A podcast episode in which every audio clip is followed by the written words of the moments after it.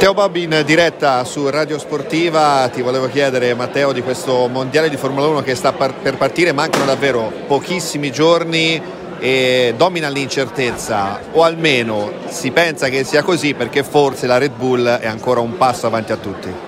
Sì, questo, questo hanno detto i test, no? la Red Bull ha dimostrato ancora una volta di aver, eh, di aver alzato l'asticella, di essere riuscita in un qualcosa che sembrava impossibile, no? Alzare ulteriormente l'asticella delle performance. Detto questo però c'è un campionato da vivere, da correre, eh, perché sai le, le gare poi vanno sempre realmente corse, ci sono molte variabili e credo che dietro ci sia un gruppo di eh, team che hanno davvero tanta voglia e che sono tutti migliorati perché Mercedes è migliorata tantissimo, Aston è migliorata, McLaren è migliorata e Ferrari è migliorata tanto. Quindi il gruppo degli inseguitori è lì, in Red Bull sì hanno avuto tanto coraggio anche di eh, prendere decisioni diverse, forse spaventati dal fatto che gli altri eh, potevano e potessero arrivare. C'è una Ferrari comunque pronta a dar battaglia, cosa ti aspetti dai due piloti? Soprattutto ti chiedo di Charles Leclerc perché sappiamo quale sarà il destino di Carlos Sainz. Che stagione ti aspetti dal Monegasco?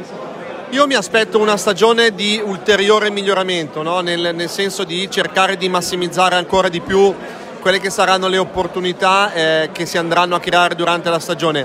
Eh, qualche punto lo ha lasciato in giro negli scorsi anni, io credo che debba fare un miglioramento anche perché il prossimo anno gli arriverà qualcuno di fianco che invece di punti in giro di solito eh, non ne lascia, quindi credo che sarà un altro anno eh, per aggiungere tasselli a un, a un talento già incredibile nella speranza che la macchina possa aiutarlo e supportarlo. Tu che sei abituato a analizzare tutti i particolari del monoposto di, di Formula 1, andando lì con la lente di ingrandimento, cosa ti ha colpito di più da, di questi test?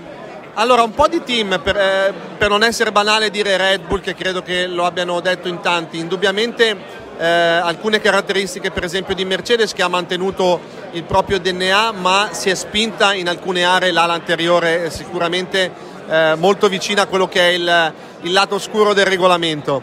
Eh, in Ferrari è una macchina che può sembrare eh, semplice ma è una macchina molto ben fatta no? dove sono riusciti a toccare un po', un po tutte le aree. Eh, L'Aston Martin la trovo una macchina molto bella, molto estrema anche sotto certi punti di vista. Io credo che davvero ci sia un livello alto e poi godiamocele, vediamo.